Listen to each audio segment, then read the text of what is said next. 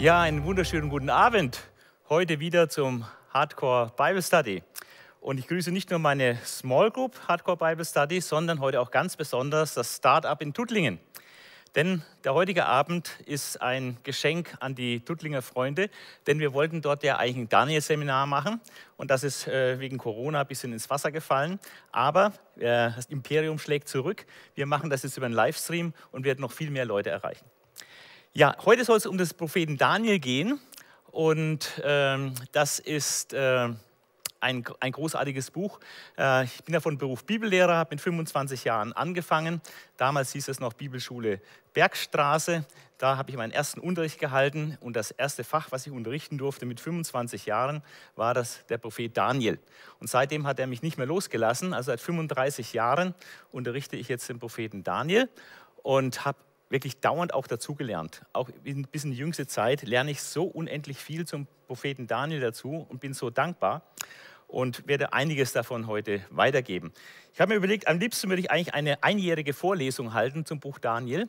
Das heißt 52 Wochen, äh, immer eine Lektion über Daniel und ich würde euch versprechen, es wird nicht langweilig. Ich könnte immer was Neues sagen.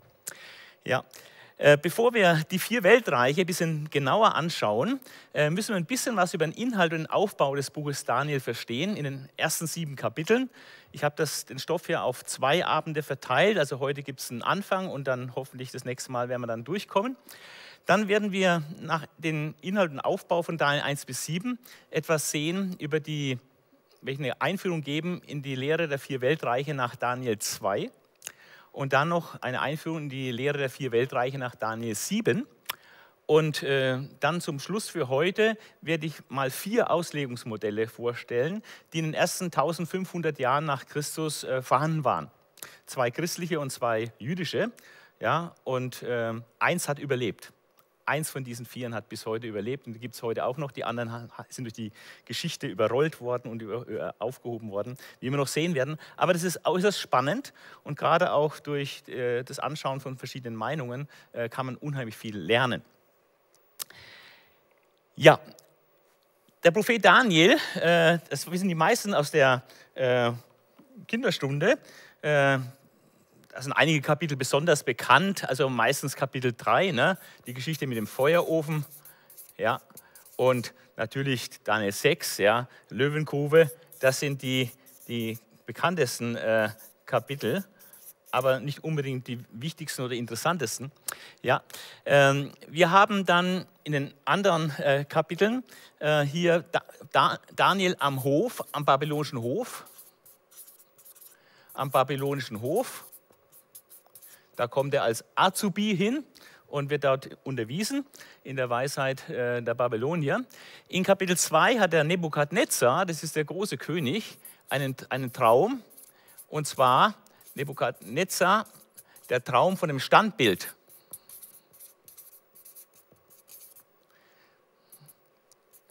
Das ist ein Traum, der dann äh, von Daniel auch äh, gedeutet wird durch Gottes Hilfe.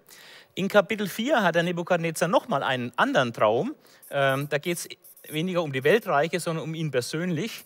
Da haben wir den Nebukadnezar und da hat er den Traum von einem Baum. Der Baum, der dann gefällt wird, aber ein Wurzelspross bleibt im Boden stehen. Und äh, das hat dann auch seine Bedeutung und das wird dann auf Nebukadnezar ausgelegt. Äh, das macht dann auch der Daniel, weil die Weißen das nicht können. Und in Kapitel 5 ähm, haben wir dann das berühmte Gastmahl Belshazzars. Gastmahl Belshazzars. Und Kapitel 7 haben wir die vier Tiere. Die vier Tiere aus dem Meer aufsteigend, äh, welches dann auch vier Weltreiche symbolisieren. Es hat dann noch mehr Kapitel, also Kapitel 12 Kapitel stehen in der evangelischen Bibel, in der katholischen sind es 14 Kapitel, aber das ist ein anderes Thema, warum die evangelische Lesart da vorzuziehen ist. Die Juden haben auch nur die 12 Kapitel akzeptiert und Jesus auch nur. Ähm, und wir werden aber heute nur mal bis Kapitel 7 uns anschauen. Und ähm, das ist wichtig, dass man das vom Inhalt mal auffasst. Also, wir haben folgenden Ablauf in den ersten sieben Kapiteln des Buches Daniel. Daniel kommt am babylonischen Hof, wird dort ausgebildet zusammen mit seinen drei Freunden. Er meistert dann die Prüfung exzellent. Ähm, dann kommt Nebukadnezar. Äh, er hat diesen Traum von diesem Standbild äh, mit verschiedenen Elementen des Standbildes, wo dann ein Stein kommt, das Standbild dann äh, umnietet und zerstört und der Stein wächst zu einem Berg, der die ganze Welt erfüllt. Dann Kapitel 3, sogenannte Märtyrergeschichte, ist aber eigentlich gar keine Märtyrergeschichte, sondern eine Rettungsgeschichte. Denn die drei Männer im Feuerofen, die werden ja, die sterben ja nicht, sondern die werden gerettet durch Gottes wunderbares Eingreifen. Also sie werden aus dem Feuerofen gerettet. Dann haben wir den Traum Nebukadnezars, den dann seine Weisen wieder nicht deuten können, aber Daniel kann ihn deuten von diesem Weltenbaum, äh, der bis in den Himmel rankt praktisch und der aber dann umgehauen wird. Und das ist ein, eine Botschaft an Nebukadnezar, dass er wegen seinem Stolz und seiner Sünden äh, von Gott gerichtet wird und äh, kurzfristig mal ähm, seiner Macht enthoben wird, um bestimmte Dinge zu lernen. Äh, Kapitel 5 macht dann einen Sprung an das Ende des Babylonischen Reiches, nämlich zu Belshazzar, das war der Co-Regent äh, von dem letzten König des Babylonischen Reiches, äh, nämlich Nabonidus. Und es ist sogar der letzte Tag des Neubabylonischen Reiches, denn in jener Nacht haben dann die Medo-Perser übernommen und Belshazzar wurde getötet. Das, das Geschehen dort bei diesem Gassenmahl war, dass er, obwohl die Gefahr im Verzug war, hat er eine riesen Fete gemacht und eine Riesenparty gefeiert und dabei äh, gesoffen, mit angegeben und dann auch noch die, die goldenen Gefäße, aus dem, äh, die vom Tempel in Jerusalem geklaut waren, hatte holen lassen und daraus getrunken und so. Und das nimmt Gott ihm sehr übel. Kommt dieses Zeichen an der Wand, diese Hand, die da so einen Schriftzug macht an der Wand, den auch wieder niemand deuten kann, aber Daniel deutet ihn dann und der Belshazzar wird dann in jener Nacht äh, noch getötet und äh, Daniel wird wieder in neue Position gehievt. In Kapitel 6 äh, landet Daniel, äh, obwohl er einer der drittmächtigsten des Medo-Persischen Reiches ist, äh, in der Region Babylon, landet er in der Löwengrube aufgrund eines Komplotts von Feinden und äh, Gegnern ähm, in seinem eigenen Land. Und ähm, er wird aber auch da durch Gottes Eingreifen wunderbar gerettet. Und Kapitel 7 ist hier rot gekennzeichnet, weil das ähm, ein anderer Texttyp ist, hier, haben den, hier beginnt der prophetische Teil, den habe ich mal rot gezeichnet. So, jetzt haben wir äh, diese vier Tiere, zeigt die Abfolge von vier Weltreichen ja, und dann auch noch weiter das Gericht über die Weltreiche und diesen Universalherrscher, Jesus Christus, der dort abgebildet wird in Kapitel 7. Ja, jetzt wollen wir uns ein bisschen was über den Aufbau äh, klar werden, denn äh, der Aufbau von Daniel ist, ist, hypergenial. Wir haben eigentlich eine dreifache Struktur, äh, die ineinander greift. Zunächst haben wir mal eine inhaltlich-chronologische Struktur. Dann hat das ganze Buch eine sprachliche Struktur und darüber hinaus noch ganz äh, verschiedene intensive literarische Strukturen und Verflechtungen der einzelnen Kapitel. Und es ist ein, ein unglaubliches Kunstwerk. Und ich muss gestehen, dass ich, obwohl ich schon 35 Jahre darin forsche, äh, erst im vergangenen Jahr, Ende des vergangenen Jahres, äh, durch einen Professor in Holland äh, noch auf Dinge aufmerksam geworden bin im Blick auf die Struktur, die ich bisher nicht gesehen hatte. Ja. Aber ihr bekommt diese Information dann im nächsten, beim nächsten Mal. So, zunächst einmal die innerlich-chronologische Struktur. Wir haben hier diese ersten sechs Kapitel von Daniel hier blau markiert. Das ist die sogenannte Geschichte Daniels. Ich mag das mal hier schwer, also quer. Die Geschichte Daniels. Also es sind eigentlich alles Erzählungen, äh, wohingegen dann ab Kapitel 7 bis zum Ende, Kapitel 12, haben wir dann die Gesichte, also die Visionen, die Gesichte Daniels. Das ist mal eine ganz klare äh, inhaltliche Strukturierung, dass also erst sechs Geschichten aneinandergereiht werden und dann sechs äh, Gesichte oder Visionen, Prophezeiungen. Wobei ist es nicht hundertprozentig äh, rein.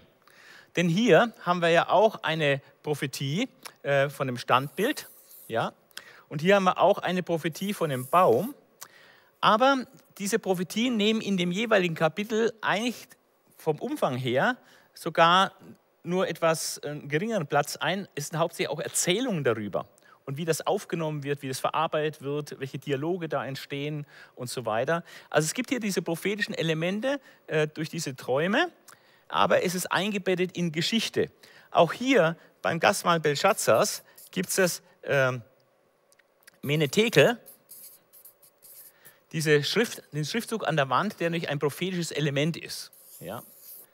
Aber trotzdem ist die Beschreibung völlig korrekt, dass wir hier Geschichte haben, Geschichtsschreibung. Ab Kapitel 7 ist es dann anders, da haben wir dann eine Vision nach der anderen, wobei dort interessanterweise auch wieder manchmal erzählerische Elemente eingeflochten sind. Zum Beispiel das Gebet Daniels wird berichtet in Kapitel 9, sehr, sehr ausführlich. Eines der Top 7 Gebete der Bibel wahrscheinlich. Und äh, dann Kapitel 10, die Beschreibung von dieser Engelvision. Äh, das ist das Kapitel in der Bibel, was die meiste Information über Engel bietet. Äh, Daniel 10. Also es sind auch wieder so erzählerische, geschichtliche Momente äh, enthalten, aber schwerpunktmäßig völlig eindeutig. Hier geht es um prophetische Stücke und hier geht es um geschichtliche Stücke. Die Anordnung hier ist dann jeweils streng chronologisch. Ja, also es hat hier eine ganz klare Chronologie von Kapitel 1 zu Kapitel 6. Jedes Kapitel, was folgt, ist zeitlich nach dem vorhergehenden. Also Kapitel 3 ist nach Kapitel 2, Kapitel 4 ist nach Kapitel 3, Kapitel 5 nach Kapitel 4, Kapitel 6 nach Kapitel 5. Ja? Also wir haben eine ganz strenge Chronologie bei diesen sechs Geschichten Daniels. Das Kapitel 7 ist allerdings chronologisch gesehen, äh, kommt es nicht nach Kapitel 6, sondern hier zwischen rein. Nee, hier, hier sogar. Also hier, hier, äh, hier zwischen rein, zwischen 4 und 5. Da, da ist äh, das Kapitel 7 anzusiedeln, denn das ist äh, im, im, dritten Regierungsjahr von äh, Belshazzar. Äh, das ist also meine erste Struktur, äh, inhaltlich chronologisch. Und ähm, jetzt haben wir uns hoffentlich ein bisschen eingeprägt, worum es inhaltlich geht, weil jetzt werde ich noch einige andere äh, Strukturen aufzeigen. Äh, da gibt es die sprachliche Struktur. Die sprachliche Struktur in, in, Daniel ist, dass wir hier zwei Sprachen drin haben, und zwar Hebräisch und Aramäisch. In 1 Vers 1 bis 2 Vers 4 haben wir Hebräisch und in Kapitel äh, 8 bis 12 haben wir Hebräisch. Und in Kapitel 2 Vers 5 oder 2 Vers 4b bis äh, 7,28 ist Aramäisch. Also Hebräisch ist die Sprache der Juden und Aramäisch ist die Sprache auch äh, der, der, Weltsprache. Äh, das verstehen dann noch mehr Leute, auch die Babylonier. Und äh, von daher hat es schon auch eine Bedeutung. Äh, warum das Aramäisch ist, gerade dieser Teil, ist umstritten, will ich jetzt auch nicht näher darauf eingehen, da gibt es verschiedene Theorien, sondern nur darauf hinweisen, dass diese sprachliche Struktur mit dieser inhaltlichen chronologischen Struktur nicht übereinstimmt. Das wäre jetzt interessant, ne, wenn die ersten sechs Geschichten in Aramäisch wären und das andere in Hebräisch, aber das stimmt nicht überein, sondern das ist eine andere äh, Abgrenzung der Kapitel. Aber jetzt kommt der Clou, ähm, nämlich die literarische Struktur. Wenn man jetzt mal das Aramäische hernimmt, äh, diese Kapitel 2, 2 bis 7, also 2, 3, 4, 5, 6, 7, dann haben wir hier im aramäischen Teil eine Ringstruktur. Nämlich Kapitel 2 und Kapitel 7 äh, sind aufeinander bezogen, Kapitel 3 und Kapitel 6, Kapitel 4 und Kapitel 5. Ja. Kapitel 2 war der Traum Nebukadnezars mit dem Standbild. Also hier haben wir die vier Weltreiche, WR, vier Weltreiche, das ist Kapitel 2, mit dem Bild von dem Standbild. In Kapitel 7 haben wir auch die vier Weltreiche, nämlich die vier Tiere, die aus dem Meer kommen. Ja? Von daher muss man Kapitel 2 und Kapitel 4, äh, Kapitel 2 und Kapitel 7 zusammenschauen. Äh, durch zwei oder drei erzeugen Mund soll eine Sache bestehen, heißt es in der Bibel. Und äh, alles, was wichtig ist in der Bibel, haben wir immer mehrere Kapitel. Und man muss sie zusammenschauen und vergleichen, die Gemeinsamkeiten, die Unterschiede herausarbeiten. Das werden wir auch noch machen. Da gehen wir das nächste Mal ein bisschen tiefer rein in die Unterschiede und Gemeinsamkeiten von Kapitel 2 und Kapitel 7. Kapitel 3 und Kapitel 6 waren die Rettungsgeschichten. Ja? Da hatten wir hier den Feuerofen. Feuerofen, Kapitel 3 und die Löwengrube, Löwengrube Kapitel 6. Also wir haben zwei Rettungsgeschichten, die auch so in dieser Struktur äh, aufeinander bezogen sind, wie so eine Zwiebel. Ja? Und ähm, wenn man diese Geschichten miteinander vergleicht, wird man feststellen, dass sie etwa ein Dutzend Gemeinsamkeiten haben. Also werden wir heute auch nicht näher vertiefen, aber mehr als ein Dutzend Gemeinsamkeiten bestehen zwischen Kapitel 3 und der Geschichte mit der, mit der Löwengrube. Also es geht um Gebet und, und, und, und Verbot äh, und so weiter. Ähm, es wird mit Tod bestraft ähm, und die, die jüdischen Leute sind involviert, die dann äh, Gott gehorchen und sich nicht beugen und so weiter. Also da gibt es ein Dutzend Gemeinsamkeiten und wenn man dann genau hinschaut, gibt es auch mindestens ein Dutzend Unterschiede zwischen diesen Kapiteln. Und ähm, Gott hat durch das Buch Daniel eine riesige Zeitspanne von weit, etwas über 70 Jahren abgedeckt und einen sehr begrenzten Stoff dargeboten aus diesen 70 Jahren Geschichte äh, im Exil. Deswegen muss man sich fragen, warum wird gerade diese Geschichte gebracht? Muss unheimlich wichtig sein, wenn er sich entschließt, das in so ein begrenzten Buch reinzupacken, wo, wo 70 Jahre abgedeckt werden. Warum werden hier zwei Geschichten gebracht? Hätte er sagen können, nimmt die eine oder die andere, ja, so als Exemplar, warum verschwendet er praktisch zwei Kapitel, äh, um diese Rettungsgeschichten zu bringen? Gut, es sind auch in verschiedenen Zeiträumen. Das eine ist im Reich Nebukadnezars oder eben äh, im babylonischen Weltreich, das andere ist im medo-persischen Weltreich basiert, also neue Akteur auf der weltpolitischen Bühne. Von daher demonstriert Gott wieder mal seine Rettungsgewalt. Aber die Pointe ist, äh, wenn man die Unterschiede anschaut. Und äh, gerade bei diesen Rettungsgeschichten ist es sehr toll zu sehen, dass es hier in Kapitel 3 ähm, die Pointe von Kapitel 3 ist, dass der Nebukadnezar sich hinstellt und sagt, und wer ist der Gott, der euch aus meiner Hand erretten kann? Ja. Und dann zeigt ihm Gott, wer das ist, der ihn da retten kann. Ja. In Kapitel 6 ist der Herrscher in einer völlig anderen Position. Der, äh, der, der Chores, der will ihn äh, der Darius, der will ihn, ihn retten, der äh, will eigentlich alles tun, äh, um den da Daniel zu retten vor dem Tode, vor der Löwengrube, aber er ist machtlos, weil das Gesetz der Meder und Perser über dem Herrscher selbst steht. Er hatte Dummheit äh, sich da belabern lassen und hat das Gesetz gemacht, dieses komische Gebetsverbot. Und es war ja nur dazu da, um den, den Daniel eins auszuwischen. Und jetzt war er praktisch in der Falle und das Gesetz der Meder-Perser durfte nicht gebrochen werden. Also der, der, König war ohnmächtig. Und dann sagt, sagt der, der König dann, als er Daniel in die Löwengrube dann äh, herablässt, und sagt, der Gott, den du dienst, der möge dich retten. Ja. Ist es nicht genial? Wir haben zwei Rettungsgeschichten. In der einen Rettungsgeschichte rettet Gott aus der scheinbaren Allmacht des Herrschers. Und in der anderen Rettungsgeschichte rettet Gott obwohl kein Mensch mehr eine Macht hat, wo außer Ohnmacht selbst des Herrschers. Und Gott ist in beiden Lagen fähig, seine Leute zu retten. Das ist praktisch komplementär. Und so ergänzen sich das, genauso wie sich Kapitel 2 und Kapitel 7 ergänzen. Und Kapitel 4 und 5 ist der innerste Kern. Und das ist äh, auch sehr genial, denn in Kapitel 4 und 5 haben wir, äh, in beiden Fällen geht es um Gericht über den Herrscher. Äh, hier haben wir die Sache mit dem Baum, dieses, dieses Traum von dem Baum, Nebukadnezar wird gestraft, aber er hat die Gelegenheit zur Umkehr und zur Buße. Und die Pointe von Kapitel 5 ist, dass der Belshazzar, der so unheimlich gern so im Licht von seinem großen Vorfahren äh, Nebukadnezar stehen möchte und so dauernd betont, Nebukadnezar, mein Vater, mein großes Vorbild, mein Vater, war wahrscheinlich auch leiblich mit ihm durchaus verwandt über die Mutter, ähm, dass er, der so wahnsinnig stolz ist, Nachkomme von, von Nebukadnezar zu sein, dass er aber überhaupt nichts gelernt hat aus der Geschichte. Ja, der Nebukadnezar hat sich Gott gegenüber überhoben und wurde gedemütigt, gezüchtigt. Er hat den Verstand verloren, war bei wilden Tieren und ähm, dann hat er einen lichten Moment von Gott bekommen und hat Buße getan und wurde wiederhergestellt.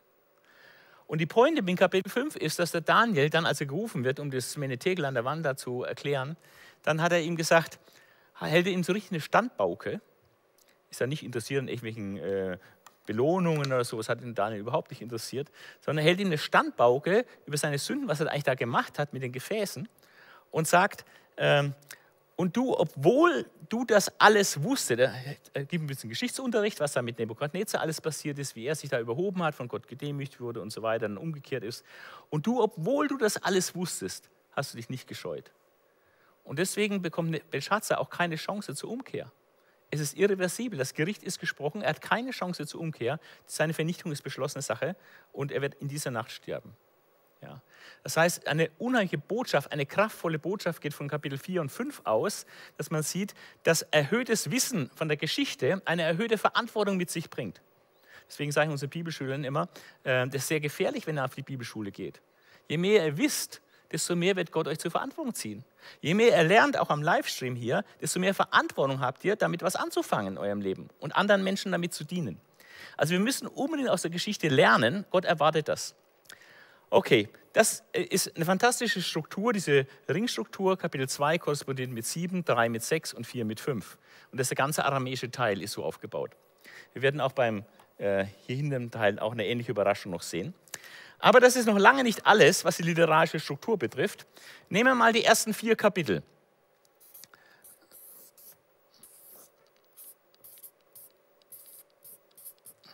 In den ersten vier Kapiteln, die haben gemeinsam, dass in allen vier Kapiteln Nebukadnezar der König ist und ein Hauptakteur natürlich. Und äh, es gibt hier eine geistliche Entwicklung bei Nebukadnezar. Und das wird deutlich. Und äh, das ist so spannend zu sehen, dass Gott auch den Nebukadnezar liebt. Er nennt auch Nebukadnezar seinen Knecht. Und er ringt im Grunde genommen über Jahrzehnte hinweg um die Seele von Nebukadnezar. Und Daniel hat am Hof von Babylon unter anderem die Aufgabe, äh, praktisch der Agent Gottes zu sein für diesen heidnischen Weltherrscher Nebukadnezar. Und durch Daniel kann der Nebukadnezar etwas von Gott erkennen. Wobei die Ausgangsvoraussetzung erstmal sehr negativ ist. Weil nachdem der Nebukadnezar Jerusalem erobert hat und die Juden verschleppt hat, hat der Nebukadnezar gedacht, also ist es auf jeden Fall viel besser, ein Babylonier zu sein, als ein Jude zu sein.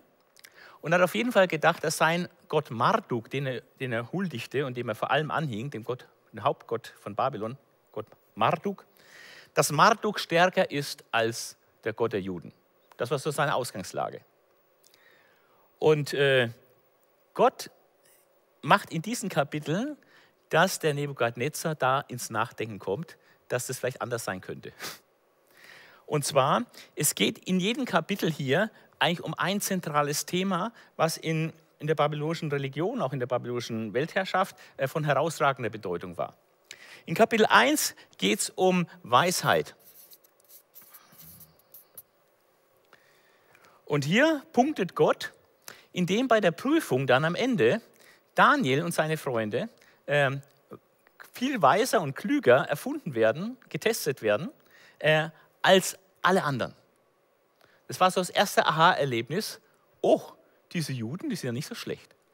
Ja, die haben es irgendwie drauf. Also der Fleiß und die, die intellektuelle Qualität auch von, von Daniel war ein gewaltiges Zeugnis. Und zwar nicht in irgendeinem Nebenfach, sondern Weisheit gehört zu den Hauptfächern wie heute Mathematik und Deutsch oder so. Ja? Weisheit ist ein Hauptfach bei den Babyloniern.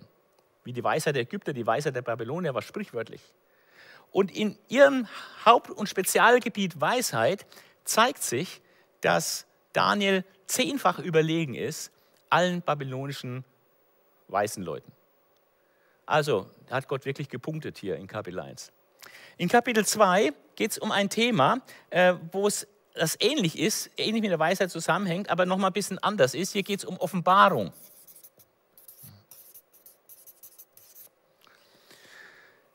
Ja, und äh, da sagen ja die Weisen von Nebukadnezar, ja, wo der Nebukadnezar verlangt, sagt mir den Traum, dann glaube ich auch, dass die Deutung stimmt, die er mir sagen wird. Also offenbart mir den Traum, den ich geträumt habe.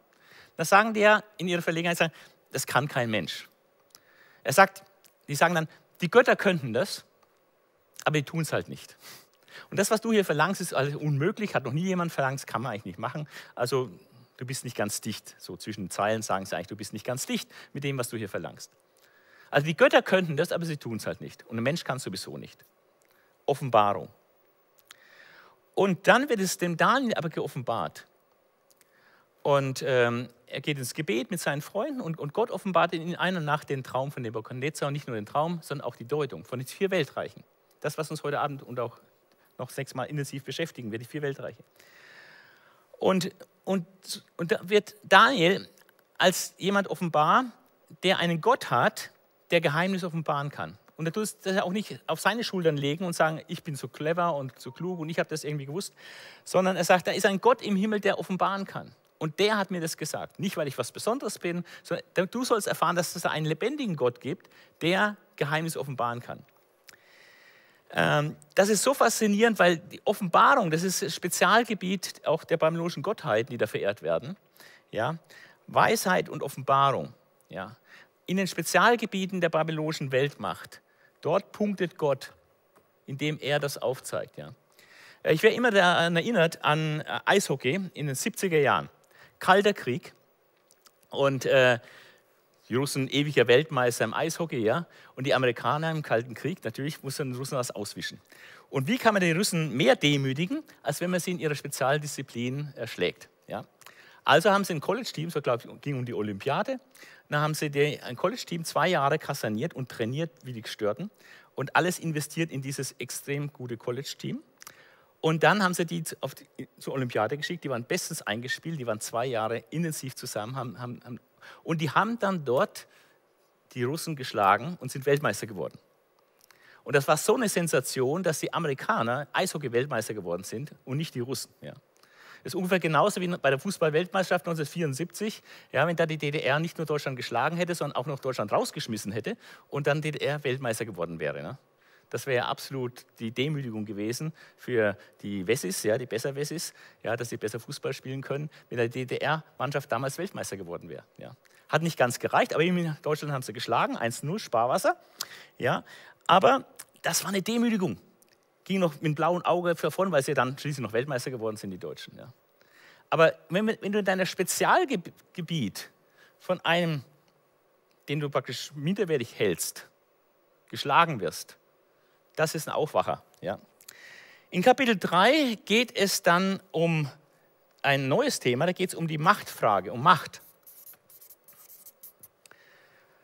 Wer ist der Gott, der euch aus meiner Hand erretten kann? Ja, und dann schickt Gott seinen Engel und äh, die drei verbrennen nicht im Feuerofen. Und da wird demonstriert, dass, dass Gott die Macht hat und dann backt er auch kleinere Brötchen und lobt Gott und macht einen Erlass, dass äh, der Gott der Juden zu fürchten ist und wer den irgendwie geringschätzig behandelt, der kriegt dann äh, Todesstrafe gedroht und so. In Kapitel 4 geht es äh, auch um ein Thema, was wieder ein bisschen mit Macht zusammenhängt, nämlich Souveränität.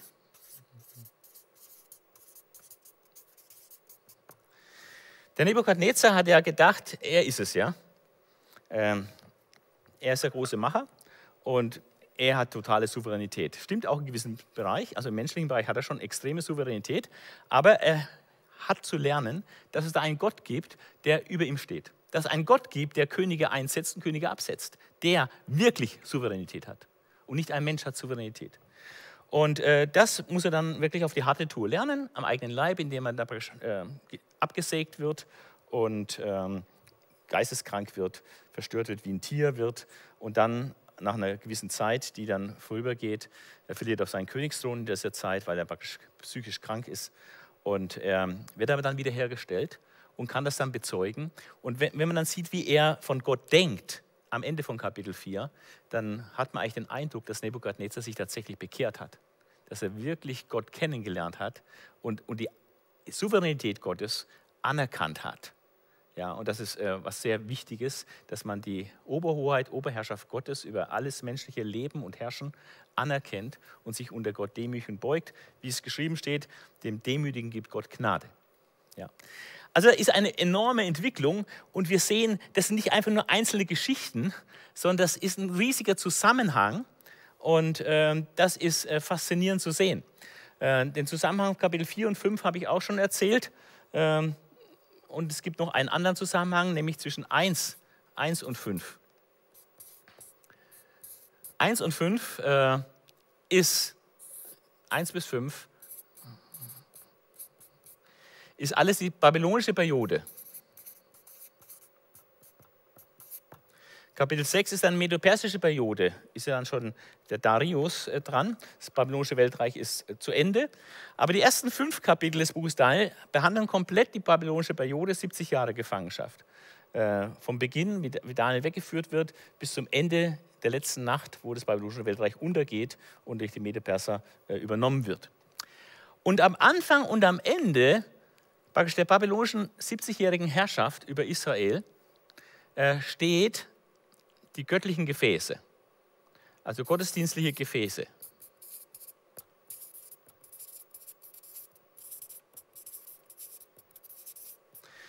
Nebukadnezar hat die aus dem Tempel in Jerusalem geklaut als, als Kriegsbeute und hat sie aber wertgeschätzt und hat sie praktisch in den Tempel seines Gottes Marduk äh, verbracht. Äh, wohingegen der Belshazzar äh, die genau von dort holen lässt, wo die jetzt 70 Jahre geschlummert haben, in relativer Wertschätzung, dass sie im Schatzhaus seines Gottes waren und benutzt sie auf seiner Party. Ja? Und sagt praktisch, das, was für, für Gott gut ist, ist für mich auch gut.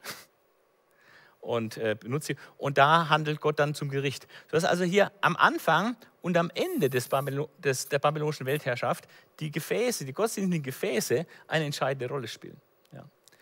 Aber ah, das sind so unheimlich interessante Zusammenhänge.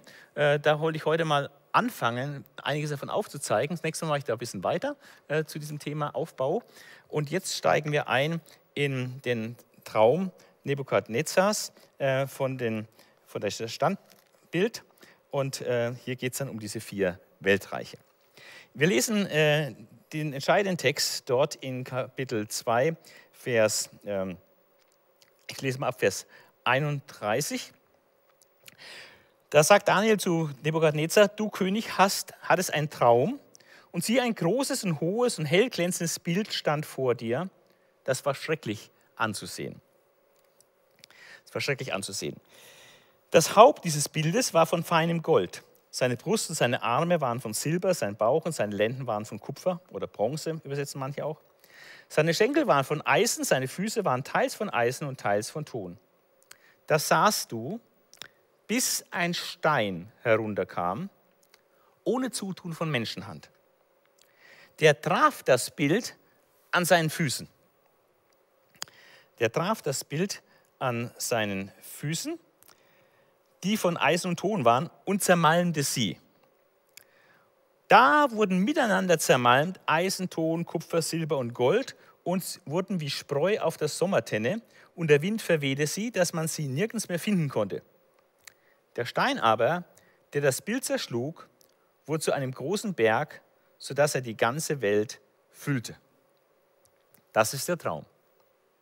Ja, und dann sagt eben auch noch die Deutung. Aber wir wollen erstmal ein bisschen verweilen und uns diesen Traum ein bisschen anschauen. Der Trauminhalt, eben von Vers 31 bis 35, da haben wir zunächst mal die Statue als Gesamteindruck, dann werde ich was sagen zu dem Kopf, zum Brust und Arme, zu Bauch und Lenden und so weiter. Also erstmal der Gesamteindruck dieses Standbildes. Ähm, folgende Beobachtungen am Text sind jetzt hier bedeutsam. Dieses Standbild, dieses kolossale Standbild, äh, war unglaublich beeindruckend. Äh, so Bildsäulen äh, haben wir auch eine in Kapitel 3 dann, die so 60 Ellen hoch ist, also 30 Meter hoch. Das ist übrigens nur die dritte oder vierte höchste, die man überhaupt ausgegraben hat in der biblischen Archäologie. Ist also nicht immer die höchste. Aber es gab solche Bildsäulen und man weiß auch aus der Geschichte, dass Nebukadnezar also ein Fan und Faible hatte für so Bildsäulen. Also etwas aus der damaligen Umwelt Bekanntes.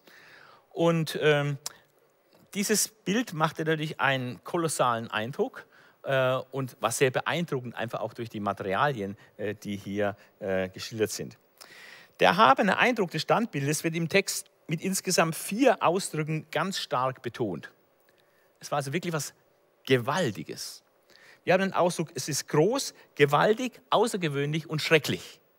Ja, also eine vierfache Betonung der Besonderheit und der Größe und das gewaltige, beeindruckende dieses Standbildes. Vermutlich war dieser Traum, den er hatte, vielleicht auch ein Anlass später, diese Bildsäule zu errichten. Da kann es einen Zusammenhang geben, dass er so beeindruckt war, aber natürlich heidnisch, politistisch falsch darauf reagiert hatte und dann diese Bildsäule errichtete. Das mag ein Zusammenhang sein. Ähm, Der Begriff Zelem, der hier im, im ähm, Aramäischen äh, gebraucht wird, äh, wir sind jetzt schon im aramäischen Teil, Bildstatue, Bildstatue kann auch Götzenbild äh, bedeuten. Ähm, das sind die Ausleger nicht ganz einig, ob wir hier mit dem Götzenbild zu tun haben oder einfach nur ein, ein Bild, praktisch eine, wie so eine Menschengestalt. Ja. Ähm,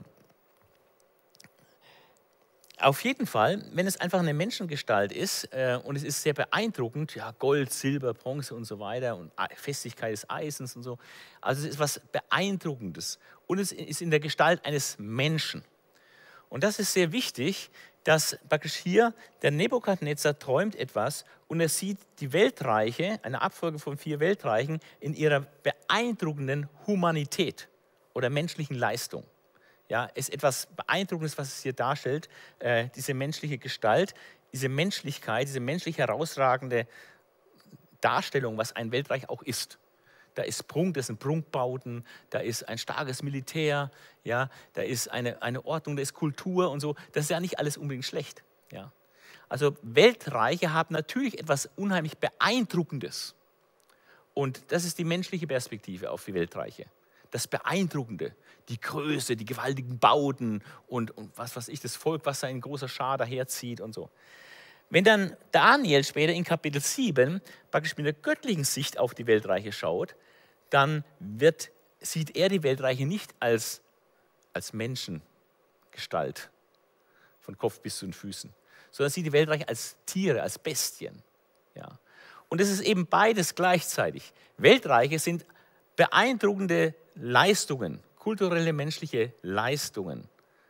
Das beeindruckt. Aber Weltreiche sind auch aus einer geistlichen Perspektive Tiere und Bestien. Denn dieses Weltreich ist immer aufgebaut auf Blut, Tränen, Krieg und Ungerechtigkeit und äh, sehr viel auch Mord und Totschlag. Ja.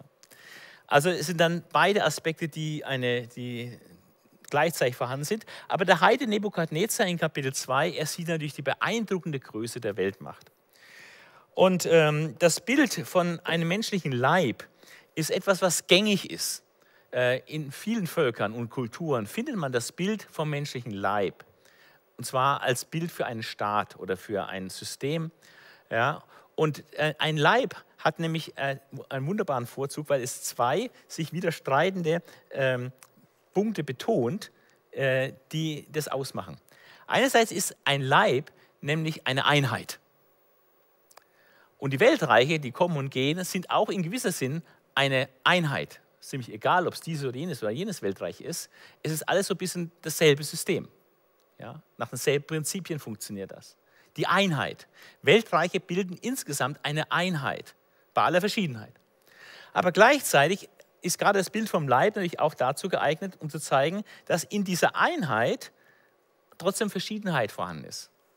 Da macht ja auch Paulus äh, in, in 1. Korinther äh, 12, und, äh, 12 ja da einen Punkt raus, eben das Bild vom Leib, ja, der Gemeinde als Leib Christi mit verschiedenen Gliedern, verschiedenen Funktionen und so weiter. Das ist ein gängiges Bild. Einheit trotz Verschiedenheit oder Verschiedenheit in der Einheit. Und die Weltreiche, und das ist das Erste, was wir hier lernen, ähm, dieser Gesamteindruck von dem Standbild ist, es ist etwas beeindruckend Großes, etwas Gewaltiges, Toll, was, was Menschliches, Beeindruckendes. Es symbolisiert Einheit, aber es ist auch klare Unterschiedlichkeit, Verschiedenheit zu erkennen. So, jetzt gehen wir weiter zu den einzelnen Bestandteilen dieses, dieses Bildes. Und dann heißt es, äh, der Kopf, äh, du bist das goldene Haupt. Ja, das ist also Nebukadnezar. Heißt es, ähm, das Haupt dieses Bildes war von feinem Gold und später bei der Deutung wird gesagt, äh, du bist es. Aber hier wird eigentlich sehr wenig zunächst mal gesagt. Das Haupt dieses Bildes war von feinem Gold. Gold ist das edelste Material. Äh, das edelste Material äh, das wertvollste Material von denen, die hier genannt sind, ist allerdings auch relativ weich. Also die Materialien, die hier genannt werden, werden von oben nach unten härter, aber auch von oben nach unten wertloser. Also über Gold, Silber, Bronze, Eisen wird immer wertloser, aber gleichzeitig auch härter. Ja. Also das, das Haupt oben ist Gold. Dann geht es weiter. Ähm, seine Brust und seine Arme waren von Silber. Also Silber ist ein bisschen weniger wertvoll, deutlich weniger wertvoll als Gold, auch nicht mehr ganz so weich wie Gold. Sein Bauch und sein Lenn waren von Kupfer oder Bronze. Also geht den Wert wieder ein bisschen runter. Und seine Schenkel waren von Eisen, seine Füße waren teils von Eisen und teils von Ton. Also hier haben wir ähm, eine erste Schwierigkeit bei diesem äh, Bild. Wie viele Teile hat das Bild? Geht es um vier oder geht es um fünf Weltreiche? Wie viele Teile hat das? Gut, die Überschrift heißt die Vision von den vier Weltreichen oder die Lehre von den vier Weltreichen da, ist. Ja, ich glaube, es sind vier Weltreiche. Aber bei dem vierten äh, ist eine Besonderheit, dass das vierte einerseits aus den Schenkeln besteht, nämlich aus Schenkel von Eisen. Aber an, an diese Schenkel oder Beine äh, schließen sich dann die Füße an äh, und die sind aus Eisen und Ton. Also eigentlich gehören die Füße zu den Beinen, aber sind auch materialmäßig gleich, eben Eisen, aber nicht nur Eisen, sondern auch Eisen und Ton. Also es ist hier, es gehört irgendwie zusammen und doch auch wieder kann man es unterscheiden.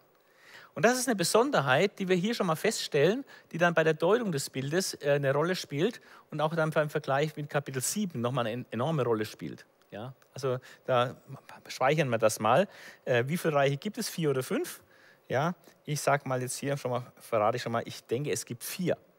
Aber dieses vierte scheint irgendwie zwei Aspekte zu haben, nämlich die Beine aus Eisen oder Schenkel aus Eisen und die Füße aus Eisen und Ton. Dann fällt auch auf, dass ähm, die einzelnen Elemente dieser Statue äh, sehr kurz beschrieben waren. Es war eigentlich alles sehr, sehr knapp ähm, und ähm, wenig Information im Grunde genommen. Und jetzt in Vers 35, ähm, in Vers 34 heißt es, das sahst du, also er sah diese vier Bestandteile dieses Leibes, vom Kopf bis zu den Füßen, deutlich unterscheidbare vier äh, verschiedene Bestandteile. Das sahst du, bis ein Stein herunterkam, ohne Zutun von Menschenhänden. Das ist eine ganz wichtige Information. Also hier hat kein Mensch irgendwie mitgewirkt. Es ist praktisch Gottes Sache, das zu machen. Ist eine bildhafte Beschreibung, dass hier Gott allein am Werk ist und kein Mensch das irgendwie gemacht hat. Also äh, etwas Göttliches, ein göttlicher Eingriff in die Geschichte. Also du sahst da, da sahst du, bis ein Stein herunterkam, ohne Zutun von Menschenhänden. Und der traf das Bild an seinen Füßen. Also unten, da wo es ausläuft, an der untersten Stelle, also am Ende. Da trifft er das Bild. Und ähm, dann wird er nicht nur die Füße beschädigt, sondern traf das Bild an seinen Füßen, die von Eisen und Ton waren. Das ist Besonderheit, weil Eisen und Ton, das mischt sich ja normalerweise nicht. Man kann Eisen und Ton nicht mischen, das ist etwas völlig Brüchiges, äh, das haftet überhaupt nicht aneinander. Ähm, also die, Füße, die aus Eis und Ton waren, und es zermalmte sie. Dieser Stein zermalmt die Füße. Aber nicht nur die Füße werden zermalmt, sondern, das ist die Pointe des Ganzen, nicht nur das, das letzte vierte Reich wird da getroffen, sondern die gesamte Statue, das ganze System Weltreich wird getroffen. In Vers 35 heißt es, da wurden miteinander zermalmt Eisen, Ton, Kupfer, Silber und Gold. Also es fängt jetzt von unten an, Eisen und Ton, Kupfer, Silber, Gold bis nach oben. Also das ganze Standbild wird praktisch zermalmt und pulverisiert. Und es wird wirklich zu Pulver gemahlen durch die Wirksamkeit des Steines. Das Ganze, da wurden miteinander zermalmt Eisen, Ton, Kupfer, Silber und Gold und wurden wie Spreu auf der Sommertenne. Wusch, weg. Sammel das mal wieder ein, völlig unmöglich. Ja. Wie Spreu auf der Sommertenne und der Wind verwehte sie, dass man sie nirgends mehr finden konnte. Aber dieses Bild, dass der Stein, diese Statue mit ihren Metallen pulverisiert und dass das Ganze dann noch wie Spreu auf der Sommertenne durch den Wind praktisch in alle Richtungen äh, verstreut wird, das heißt, die Sache wird irreversibel zerstört. Beides reicht. Die Pulverisierung ist schon eine irreversible Sache und dann noch wie Spreu durch den Wind weggepustet. Also das wird irreversibel vernichtet. Das heißt, diese Statue ist dann, nachdem sie da getroffen worden ist, einfach auch nicht mehr da. Verwehte sie, dass man sie nirgends mehr finden konnte. Der Stein aber, der Stein ist noch da. Es war kein Kamikaze-Stein. Der hat es überlebt, diesen, diesen, diesen Schlag. Ja? Der hat diesen Schlag überlebt, die Statue hat den Schlag nicht überlebt. Aber der Stein überlebt diesen Schlag Und der wächst dann, nachdem diese Statue zerschlagen ist und pulverisiert und aufgelöst, zerstreut worden ist, dann wächst dieser Stein. Äh, der Stein aber, der das Bild zerschlug, wurde zu einem großen Berg. Also aus etwas recht Unscheinbaren wird dann etwas Unübersehbares, ein großer Berg, sodass er die ganze Welt füllte. Ja, das war der Traum, den Nebuchadnezzar hatte.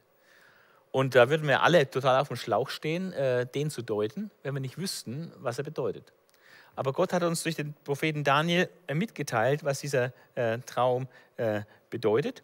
Und äh, von daher können wir jetzt gleich auf die Deutung hören, die im Bibeltext selber steht. Und da werden wir auch wieder genau hinschauen und sehen, welche Zusatzinformation uns da gegenüber dieser Erzählversion, will ich mal sagen, wo der Traum nur erzählt wird, welche Zusatzinformation uns die Deutung jetzt wirklich bringt. Das ist ein erheblicher Erkenntniszuwachs, was uns jetzt durch die Deutung gegeben wird. So, Vers 36. Ich lese mal den ganzen Abschnitt jetzt über die Deutung, äh, die Traumdeutung, 36 bis 45. Etwas längerer Abschnitt, aber hochinteressant. Das ist der Traum. Nun wollen wir die Deutung vor dem König sagen. Du König, bist ein König aller Könige, dem der Gott des Himmels Königreich, Macht, Stärke und Ehre gegeben hat und dem er alle Länder, in denen Leute wohnen, dazu die Tiere auf dem Feld und die Vögel und den Himmel in die Hände gegeben und dem er über, alle, über alles Gewalt verliehen hat. Du bist das goldene Haupt.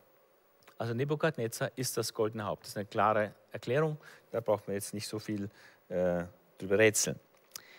Nach dir wird ein anderes Königreich aufkommen, spricht hier von einem anderen Königreich, ein anderes Königreich aufkommen, geringer als deines. Das ist die einzige Information, die von dem Zweiten Reich hier gesagt wird an dieser Stelle. Wir werden sehen, dass in Kapitel 8 dann wir Zusatzinformationen über das Zweite Reich bekommen. In Kapitel 7 auch nur sehr minimal, aber in Kapitel 8 dann sehr ausführlich. In anderen Kapiteln auch noch mehr Informationen. Aber äh, hier an dieser Stelle wird über das Zweite Reich äh, fast nichts gesagt. Das heißt, das Zweite Reich ist hier nicht so im Fokus, nicht so im Zentrum. Das wird an anderer Stelle dann mehr ausgeführt. Hier geht es zunächst mal um Nebukadnezar, erst das goldene Haupt und dann werden wir sehen, das vierte Reich und äh, dann der Stein natürlich. Das ist der, der, der Fokus. Also nachdem wird ein anderes Königreich aufkommen, geringer als deines, danach das dritte Königreich. Und auch beim dritten Königreich wird nur eine einzige Zusatzinformation gegeben, nämlich das dritte Königreich, ähm, das aus Kupfer ist und über alle Länder herrschen wird also eine enorme Herrschaft ausüben wird. Ähm, kann man sagen, ja, seltsam, die anderen haben ja auch geherrscht. Was ist das Besondere an dieser Herrschaft? Und äh, wahrscheinlich ist das Besondere bei der Herrschaft des Dritten Reiches, dass es nicht nur eine politische Herrschaft hatte, sondern dass auch die Kultur, mit, mit, mit ihrer Kultur zur Herrschaft gekommen ist. Das heißt, er hat den besiegten Nationen die Kultur aufgedrückt und ihr den kulturellen Stempel aufgeprägt, äh, der dann über Jahrhunderte äh, nachgewirkt hat. Ähm, also diese Herrschaft, diese enorme Herrschaft des Dritten Reiches wird betont. Beim zweiten wurde nur gesagt, geringer als deins. Wobei zunächst mal nicht ganz klar ist, worin das, worin das Geringere besteht. Und dann heißt es das vierte. Das vierte wird hart sein wie Eisen. Das waren die Beine oder Schenkel aus Eisen. Ja, hart wie Eisen. Also deswegen war das auch aus Eisen, weil es hart ist wie Eisen. Das vierte wird hart sein wie Eisen, denn wie Eisen alles zermalmt und zerschlägt, ja wie Eisen alles zerbricht, so wird es auch, dieses vierte Reich, alles zermalmen und zerbrechen. Und jetzt kommt eine ganz wichtige Information, äh, wie jetzt der Übergang zu Vers äh, 41 ist dass du aber die Füße und Zehen und so weiter. Jetzt wird hier nicht von einem anderen Königreich gesprochen. Es wurde immer gesagt, du bist das goldene Haupt. Dann ein anderes Königreich, das dritte, das vierte. Aber jetzt wird nicht von einem fünften oder von einem wieder einem anderen Königreich gesprochen, sondern das gehört offensichtlich irgendwie zu dem vierten dazu. Was ja auch durch die Materialbrücke Eisen. Die Beine, Schenkel sind aus Eisen, die Füße auch aus Eisen. Also es gehört dazu aber es ist auch anders, nämlich Eisen und Ton. Und diese Andersartigkeit dieser Füße äh, wird jetzt gerade hier extrem betont und ausgewalzt. Das ist also ein Hauptthema jetzt beim Vierten Reich. Worin diese Andersartigkeit, diese, diese Eisen und Ton äh, gemischt, was das also so bedeutet. Also das vierte wird hart sein wie Eisen, denn wie Eisen alles zermalmt, zerschlägt, ja wie Eisen alles zerbricht, so wird es auch alles zermalmen und zerbrechen. Auch hier fällt natürlich auf, dass hier fünfmal Verben benutzt werden, die also Zerstörung ausdrücken. Das ist offenbar das Charakteristikum des Vierten Reichs. Es macht alles platt. Es zerstört. Es heißt hier, ähm, hart wie Eisen, es zermalmt, es zerschlägt, es zerbricht, es zermalmt, es zerbricht. Ja. Also es wird extrem betont, äh, dieses Zerstörungswerk äh, dieses Vierten Reiches. Dass du aber die Füße und Zehen teils von Ton, teils von Eisen gesehen hast. Es ist hochinteressant. Von den Zehen hat er bei der Traumerzählung nichts gesagt, hat er nur von Füßen gesprochen.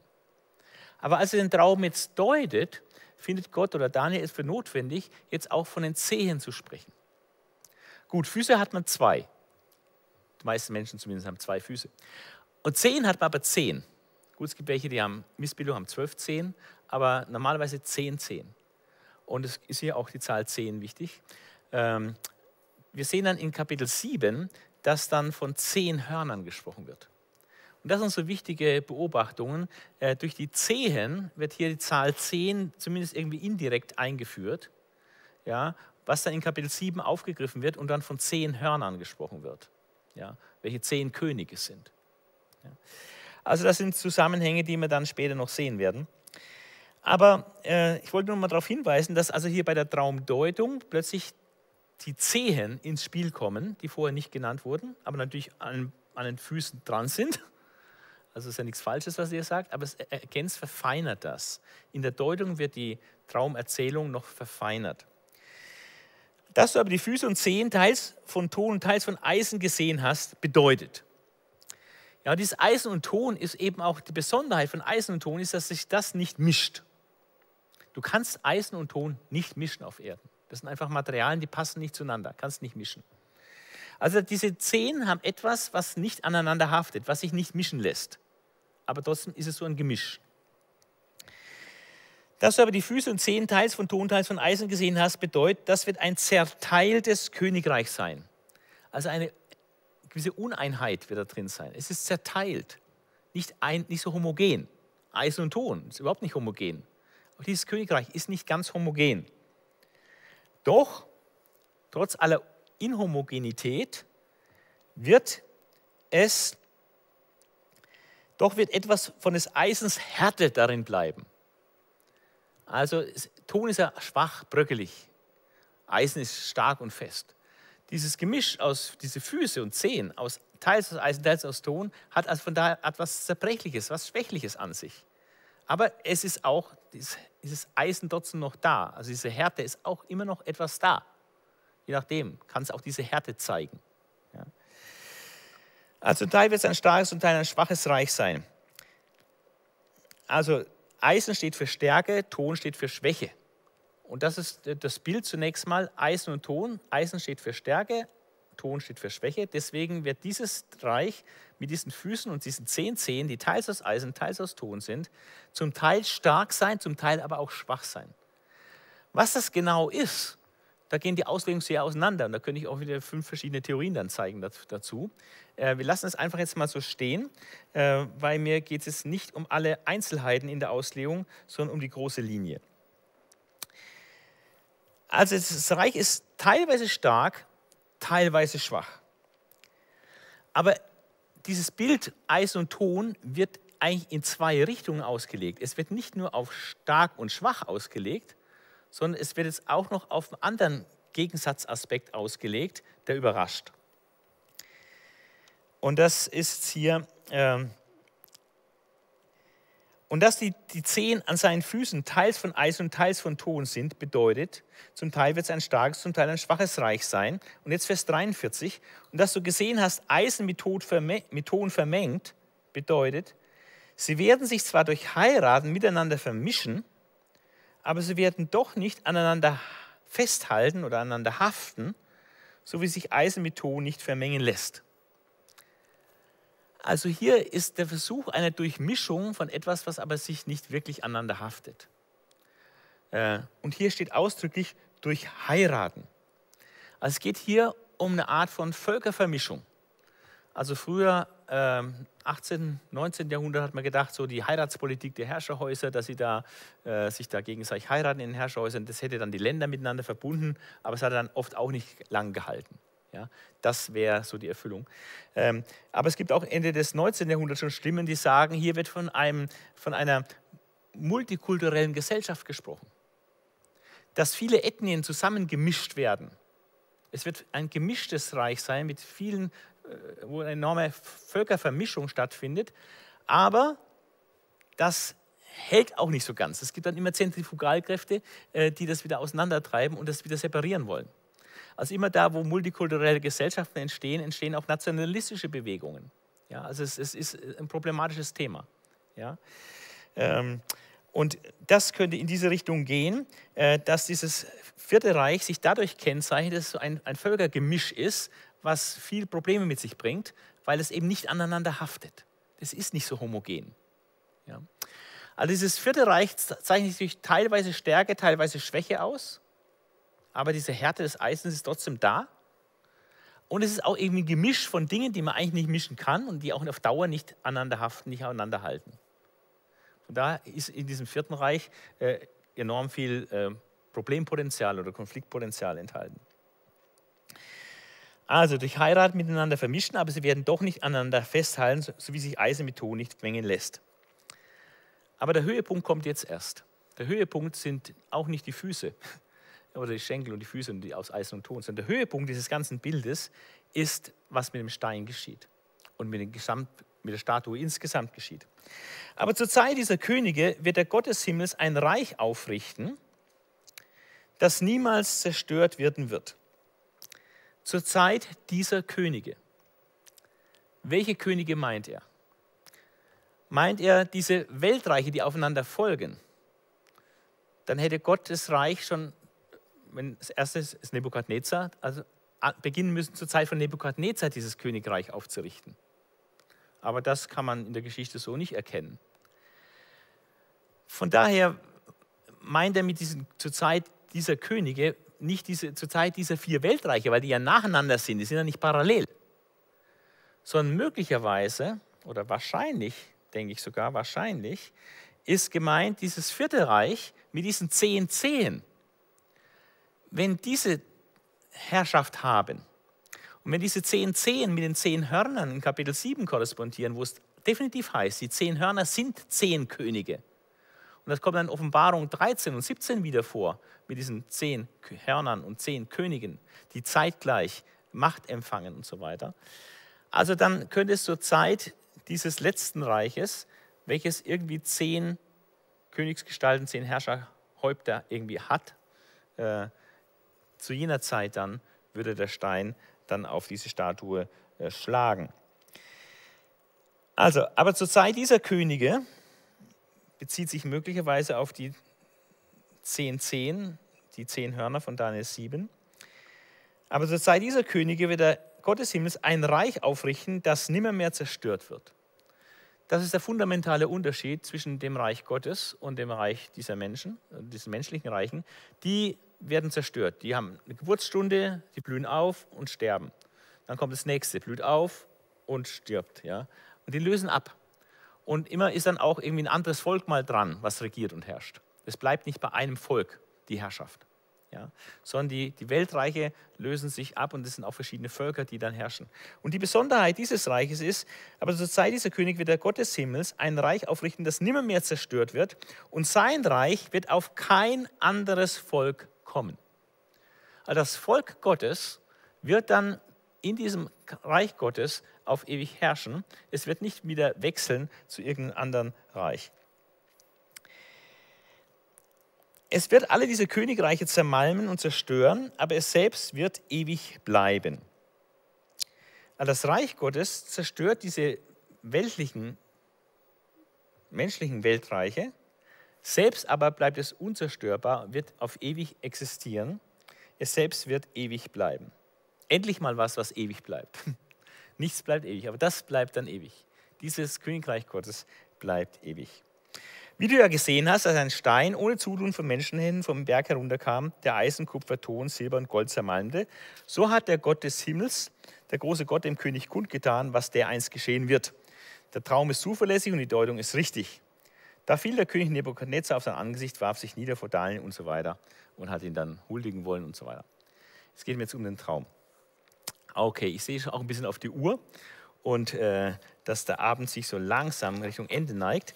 Und deswegen äh, überspringe ich jetzt Kapitel 7 und schaue mir doch die ersten vier Auslegungssachen äh, an, äh, wie das jetzt in der Auslegung äh, interpretiert worden ist.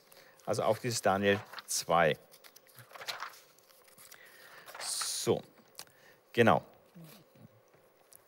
Also ich lasse den Punkt 3 jetzt aus, den verschiebe aufs nächste Mal und wir gehen jetzt gleich zu Punkt 4, äh, die verschiedenen äh, Deutungen.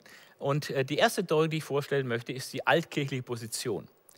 In der alten Kirche hat man einfach sehr wörtlich dem Bibeltext Vertrauen geschenkt und äh, hat es als echte Prophetie angenommen und äh, hat äh, das dann äh, sehr einmütig, einheitlich in der alten Kirche in den ersten vier Jahrhunderten äh, folgendermaßen gedeutet. Der Kopf ist die babylonische Weltmacht äh, symbolisiert Nebuchadnezzar, dem Begründer, also sein Vater Nabopolassar war eigentlich der eigentliche Begründer des Neubabylonischen Reiches. Aber Nebukadnezar war der bedeutendste und wichtigste Herrscher des Neubabylonischen Reiches, hat äh, über 40 Jahre äh, da regiert und in, großer Macht und Prachtentfaltung. Ähm, also der Kopf Nebukadnezar, er steht für die babylonische Weltherrschaft. Die ging von 605, also jetzt von Nebukadnezar aus betrachtet, von 605 bis 539. Und das sind auch dann die 70 Jahre Gefangenschaft äh, für, für Israel zur Zeit der babylonischen äh, Fremdherrschaft. Dann die Brust und Arme ähm, aus Silber ist das Medo-Persische Reich. Medo-Persien, die haben das babylonische Weltreich abgelöst, just in jener Nacht, als Belshazzar sein Gastmahl da feierte, und ähm, haben dann das babylonische Weltreich eben übernommen und äh, haben äh, deutlich länger geherrscht, nämlich bis 333 äh, vor Christus, bis praktisch dann Alexander der Große kam. Bauch und Lenden ist dann Griechenland, zunächst Alexander der Große und dann seine äh, vier Nachfolger, die dann das Reich unter sich aufteilten. Und das griechische Weltreich herrschte dann, äh, bis dann die Römer kamen. So, und ähm, das, ähm, die Schenkel ähm, sind dann das römische Reich und eben aus der Sicht der alten Kirche von 63 vor Christus bis in ihre Gegenwart. Sie leben jetzt im Vierten Reich. Und so hat die alte Kirche geglaubt, dass ähm, einfach es nur eine Frage der Zeit ist. Dann wird aus diesem römischen Weltreich äh, der Antichrist auftauchen und dann kommt Christus wieder, äh, vernichtet den Antichristen und das sogenannte tausendjährige Reich äh, auf Erden äh, beginnt dann. Ja, Königsherrschaft mit all den Verheißungen für Israel und so weiter. So, also der Antichrist wurde in der Zukunft erwartet. Äh, Leute haben sich da nicht festgelegt, datumsmäßig, aber man weiß, es kann auch noch über 100 Jahre dauern, also es kann nicht so ganz, muss, muss nicht so ganz nah sein. Aber das römische Reich wird bestehen, bis der Antichrist kommt. Äh, und dann wird der Antichrist eben der, wahrscheinlich der römische Kaiser sein. Ja, und der wird dann ganz stark die Christen auch verfolgen und so. Und dann kommt Jesus Christus wieder und macht dem Antichristen das Gar aus und alle Weltreiche werden praktisch dann abgeschafft. Und es, dann gibt es nur noch das Reich Gottes, äh, eben das Millennium, das Jesus Christus aufrichten wird, wenn er wiederkommt. Das war die Vorstellung äh, der alten Kirche. Und der Stein war natürlich der, der Sieg Christi über den Antichristen. Ja, und das ist noch Zukunftsmusik. Und wenn Christus dann kommt und den Antichristen besiegt hat, dann wird das die Herrschaft Christi auch eine politische Herrschaft Christi sichtbar auf Erden weltweit aufgerichtet. Jerusalem als Zentrum äh, der Herrschaft und so weiter. Das war die Anschauung. Äh, diese alte kirchliche Position erkennt praktisch die göttliche Inspiration Prophet, des Propheten Daniels an und erwartet ihre buchstäbliche geschichtliche Erfüllung. Die Gemeinde lebte damals ja im, im Römischen Reich, sprich also in diesem vierten Reich, und dessen antichristliche Gesinnung äh, war ja deutlich zutage getreten. Einmal durch das Heidentum mit all dem Götzendienst. Dann äh, die Römer waren zuständig auch für die Kreuzigung Christi. Äh, dann haben die Römer über Jahrhunderte immer wieder die Christen massiv verfolgt.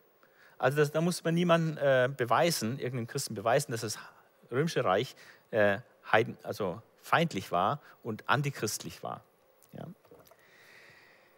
Die Identifikation des Kaisers mit dem Antichristen war von daher nahegelegt. Äh, wenn also der Kaiser Christenverfolgungen erließ und dafür sorgte, dass Christen verfolgt werden, dann war klar, hier ist ein antichristlicher Geist und es war dann kein, keine Schwierigkeit zu sagen, naja, der Antichrist, der wird der römische Kaiser sein in der Zukunft. Da hat man immer gefragt, ist der jetzige Kaiser jetzt schon der Antichrist? Das war so die Frage. Ja. Die Stärke dieser Auslegung lag in der Übereinstimmung mit dem exegetischen Befund und auch mit dem bisherigen Geschichtsverlauf. Also man hat es wunderbar in der Geschichte einpassen können, bis auf das, was noch fehlte. Aber hat man gedacht, ne, es ist, fehlt nur noch der Antichrist und dann wird das alles sich so ab, abspielen. Ja. Und dann ist etwas passiert, was für diese Auslegung sehr problematisch war. Dann kam die konstantinische Wende. Und plötzlich wurde der antichristliche Kaiser, ist ein Christ geworden und dann wurde später auch Christentum zur Staatsreligion. Und dann hat der Staat nicht mehr die Christen verfolgt, sondern der Staat hat die Heiden verfolgt. Die ganze Masse des Römischen Reiches kam in die Kirche geströmt und das Römische Reich wurde praktisch christlich. Und das war natürlich äh, ein erster schwerer Schlag, diese Auslegung aufrechtzuerhalten, äh, jetzt wo das, Römische Reich sich so gewandelt hat, jetzt in ein, von einem antichristlichen Reich praktisch hin zu einem christenfreundlichen oder Christenreich zumindest nominell gesehen. Also diese konstantinische Wende hat dann praktisch die theologische Grundlage entzogen. Aber nicht nur das, dann ist das Westrom ja im 5. Jahrhundert auch noch untergegangen. Das heißt, es gab kein weströmisches Reich mehr. Äh, und Jesus ist aber nicht wiedergekommen. Also der Untergang des weströmischen Reiches und die Nichtwiederkunft Jesu hat eigentlich dieser Auslegung sozusagen den Boden entzogen.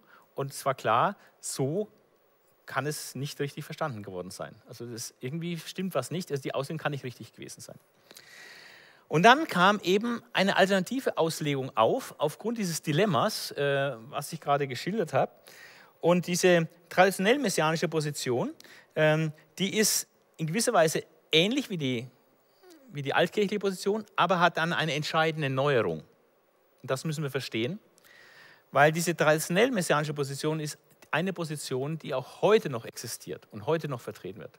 Ich halte sie zwar persönlich für falsch, aber äh, sie wird heute noch vertreten und es sind hervorragende theologische Köpfe, die dafür diese Position stehen. Ja, und ganze Kirchen sind mit dieser Position groß geworden. Ich halte sie trotzdem für falsch. Aber da kommen wir das nächste Mal näher drauf. Die traditionell messianische Position äh, sagt, was die ersten drei Reiche betrifft, völlig genau das Gleiche. Also Babylonien, Medo-Persien, Griechenland. Äh, kein Thema. Das vierte Reich, die Schenkel, ist dann das römische Reich zur Zeit Jesu. Ja? Und jetzt kommt es, ähm, dass der Stein nicht etwas Zukünftiges ist, sondern der Stein äh, ist etwas, was schon vergangen ist, nämlich der Sieg Jesu am Kreuz von Golgatha, also der Sieg am Kreuz durch die auch Auferstehung und dann wurde die Gemeinde gegründet. Und dann wurde eben gesagt, die Gemeinde ist das Reich Gottes. Das heißt, dieses Reich Gottes, was ewig nicht vergehen wird, ja, das ist vorhanden in der Gemeinde. Und äh, Christus hat geistlich gesehen die Weltmächte praktisch überwunden und hat seine Gemeinde gegründet. Ja. Also äh, die nächste Folie, oh nee, nochmal zurück, nochmal zurück, die, äh, die, traditionelle messianische Position. Also die Schenkel ist das römische Reich, 63 bis in die Gegenwart. Ja, Füße und Zehen werden nicht näher ausgelegt bei dieser Position. Äh, der Stein ist das erste Kommen Jesu mit Aufrichtung des Reiches Gottes, sprich Gemeinde. Und der Sieg über das römische Weltreich ist praktisch dann im vierten Jahrhundert erfolgt, in dem der römische Kaiser Christ wurde und das römische Reich, das heidnische römische Reich umverwandelt wurde, transformiert wurde in ein christliches Reich. Ja. Und damit ist praktisch der Sieg quasi vollkommen geworden ja, und offenbar geworden.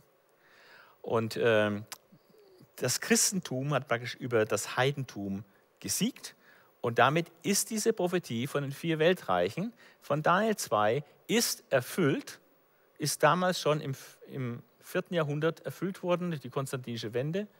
Ja, und äh, von daher braucht man nichts in der Zukunft zu erwarten.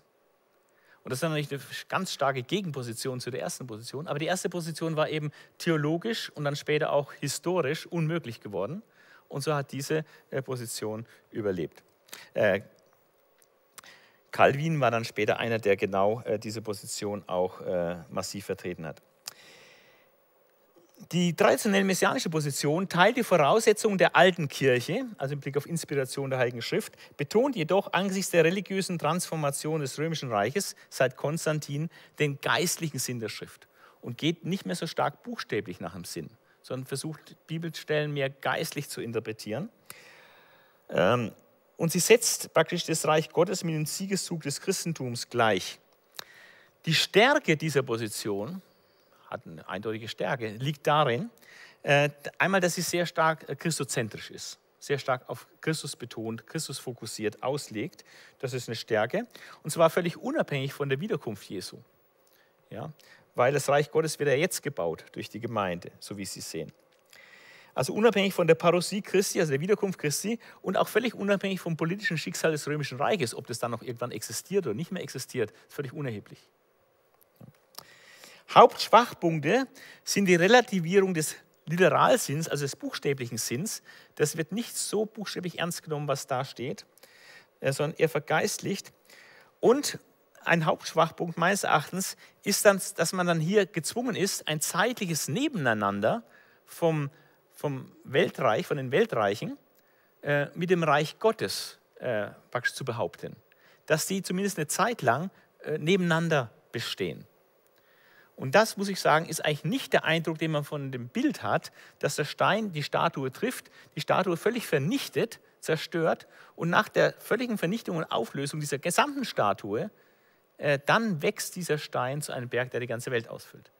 Aber das hört, hört sich sehr katastrophisch an, nicht prozessartig sodass praktisch so die, die, die, Statue bröckelt ein bisschen, der Stein wächst ein bisschen, die Statue bröckelt immer mehr und Statue, der Stein wächst immer mehr und irgendwann ist dann nur noch der Stein da, ganz groß wie ein Berg und die Statue ist plötzlich weg. Das ist nicht der, das Bild, was man den Eindruck hat, wenn man das liest, wenn man den Text liest. Sondern der Text äh, empfiehlt eigentlich eine massiv katastrophische Schau des Ganzen. Also dass diese Weltreiche katastrophisch eher sehr plötzlich total vernichtet werden und dann das, das Reich installiert wird. Also kein Nebeneinander, keine prozessartige Entwicklung, das eine ein bisschen ab, das andere wächst, sondern katastrophisch. Ja. Und ähm, das sehe ich auch eine große Schwäche, ähm, weil der Text eben sagt, dass der Stein äh, die Statue zuerst total vernichtet, bevor der Stein dann sein Wachstum aufnimmt und zu einem Berg wächst, der die ganze Welt ausfüllt. Äh, komme zum Schluss. Äh, die mittelalterjüdische Position. Ähm, gibt es zwei Positionen. Eine praktisch eine, die gegen die Christen äh, gerichtet ist und eine, die gegen die Muslime gerichtet ist. Ähm, und zwar äh, der, die jüdische Position, der, der Jude glaubt, äh, dass am Ende der Geschichte, bevor der Messias kommt, der bei Juden natürlich nicht mit Jesus identifiziert wird. Also bevor ihr Messias kommt, äh, wird es einen großen Feind geben, der Israel an den Rand der Vernichtung führt. Und dann, wenn die Not am ärgsten ist, wird Gott eingreifen, Israel retten und diesen Feind vernichten. Ja? Und ähm, das, die, die, Konzepte, die damit verbunden sind, sind dann sehr ähnlich wie das Konzept von einem Antichristen, was wir in der Bibel haben. Aber natürlich äh, nennen die Juden diesen Feind nicht Antichrist, weil sie ja nicht äh, an Jesus Christus als den Messias glauben. Also, was sagt diese altjüdische Position? A, also der Kopf Babylonien, Medo-Persien, Griechenland. Also auch die ersten drei wieder völlig gleich, wie die Christen es auch sagen. Die, die Überraschung ist dann, bei, wie es dann weitergeht äh, mit den Schenkeln. Die Schenkel bei dieser Position A ist also der Feind praktisch Rom bzw. das Christentum. Das römische Reich, das Christentum. Ähm, zwar, das sind die Schenkel. Und daraus kommt der letzte Feind. Äh, die Füße und Zehen ist dann der letzte Feind als zukünftiges Haupt dieses römischen Reiches oder dieser, dieser christlichen Welt, die ja aus jüdischer Sicht judenfeindlich erlebt und empfunden wird. Ja. Denken wir nur an die Kreuzfahrergeschichte. Ja. Äh, kein, kein Wunder, sie dachten, das ist der letzte Feind, der uns jetzt vernichten will. Ja. Und der Stein ist dann das Kommen des Messias, also des Erlösers für Israel. Das ist nicht Jesus nach ihrer Auffassung, Und dann wird das Reich Gottes, das Millennium, aufgerichtet, von dem die alttestamentlichen Propheten so wunderbar weissagen. Ja. Das ist sozusagen die, äh, an die, die gegenchristliche Position, ja? die Position A. Der Feind kommt aus der christlichen Welt oder aus dem römischen Reich. Aber ähm, nachdem die Kreuzfahrer äh, dann wieder rausgeworfen wurden und die Muslimen erstarkten, äh, dann hat sich eine andere Variante herausgebildet, und zwar die Position B. Äh, auch hier die ersten drei Reiche wieder völlig gleich. Babylonien mit Medo-Persien, Griechenland wird überhaupt nicht anders diskutiert. Es wird immer so gesehen, das ist ganz klar, das ist die geschichtliche Abfolge. Babylonien, Medo-Persien, Griechenland. Und das vierte Reich ist dann die Schenkel. Äh, das ist dann die arabische Herrschaft also, oder auch die islamische Herrschaft, die sechs, im 7. Jahrhundert nach Christus begann und bis in die Gegenwart der jüdischen Ausleger reicht. Das kann dann äh, das 10. Jahrhundert sein, das kann das 13. Jahrhundert sein. Ja? Das ist also über einen längeren Zeitraum äh, gibt es diese Positionen äh, im Judentum. Und die Füße und Zehen, der letzte Feind als zukünftiges Haupt dieser arabischen Herrschaft oder der islamischen Welt. So, jetzt schauen wir noch kurz an, was die Grundlagen der jeweiligen dieser Position sind ähm, und wo dann die Schwachpunkte sind. Die mittelalterliche jüdische Position A teilt die Auslegungsvoraussetzungen mit der alten Kirche. Also da gibt es keinen Unterschied, so wie die alte Kirche die Bibel eigentlich ausgelegt hat. Vom Prinzip her machen die Juden das auch, also eher sehr buchstäblich. Und erkennen das natürlich als inspiriertes Wort Gottes an, keine Bibelkritik.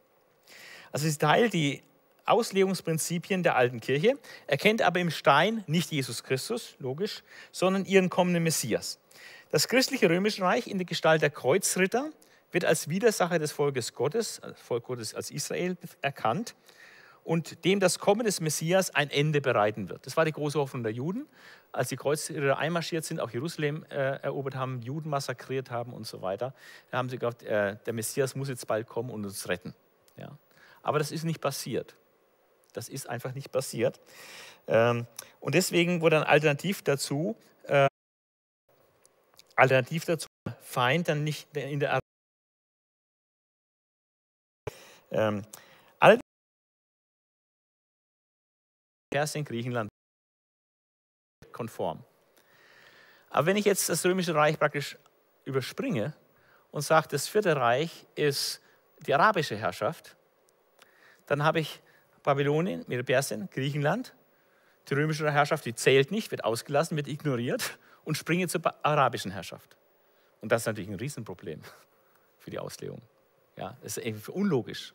Ich kann nicht einfach äh, so, ein, so ein Weltreich wie das römische Weltreich einfach überspringen und so tun, als hätte es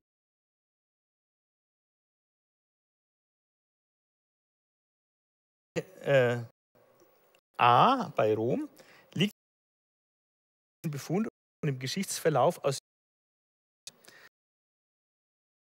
man das so deutet. Ähm, sie verkennt jedoch die christologische Implikation der Prophetie, also dass natürlich der Stein Christus, Jesus Christus ist. Und ähm, ebenso, dass die Ankunft des Messias, ja, den sie erhofft haben, ja nicht, nicht stattgefunden hat, äh, nachdem die Kreuzritter untergegangen waren oder nachdem das Oströmische Reich aufgehört hat. Ja, oder auch nachdem die arabische Herrschaft aufgehört hat, ist der Messias auch immer noch nicht gekommen. Aber diese geschichtlichen Tatsachen, dass das Römische Reich nicht mehr existiert, dass, äh, dass, das, dass die arabische Herrschaft so nicht mehr existiert, das ist eigentlich tödlich für diese äh, Variante. So, dann sind wir für heute am Ende. Äh, es gibt dann Fortsetzung am nächsten Montag und dann gehe ich auf Kapitel 7, auch Kapitel 8 etwas stärker ein. Zeige auch noch einige Sachen vom Aufbau des Buches. Das sind auch sehr interessante Sachen, geht aber dann etwas kürzer. Und dann werden wir noch ähm, drei weitere Auslegungen kennenlernen, die heute aktuell sind. Und da müssen wir uns dann intensiv mit auseinandersetzen. Ja. Und dann ist jedem selbst überlassen, welche Auslegung ihm dann am besten zusagt, sprich, wovon er am meisten überzeugt wird aufgrund des biblischen Textes. Es geht ja nicht, sich auszusuchen, welche Meinung gefällt mir am besten, wer mir am liebsten, sondern was ist am stärksten vom Bibeltext unterstützt. Ja. Und äh, das ist aber eine Entscheidung, wo auch Christen die gleiche Grundlage haben, dass das, die Bibel das absolute Wort Gottes ist, äh, nicht gleichen, zum gleichen Ergebnis kommen. Das muss man einfach mal zur Kenntnis nehmen, das ist so. Ja?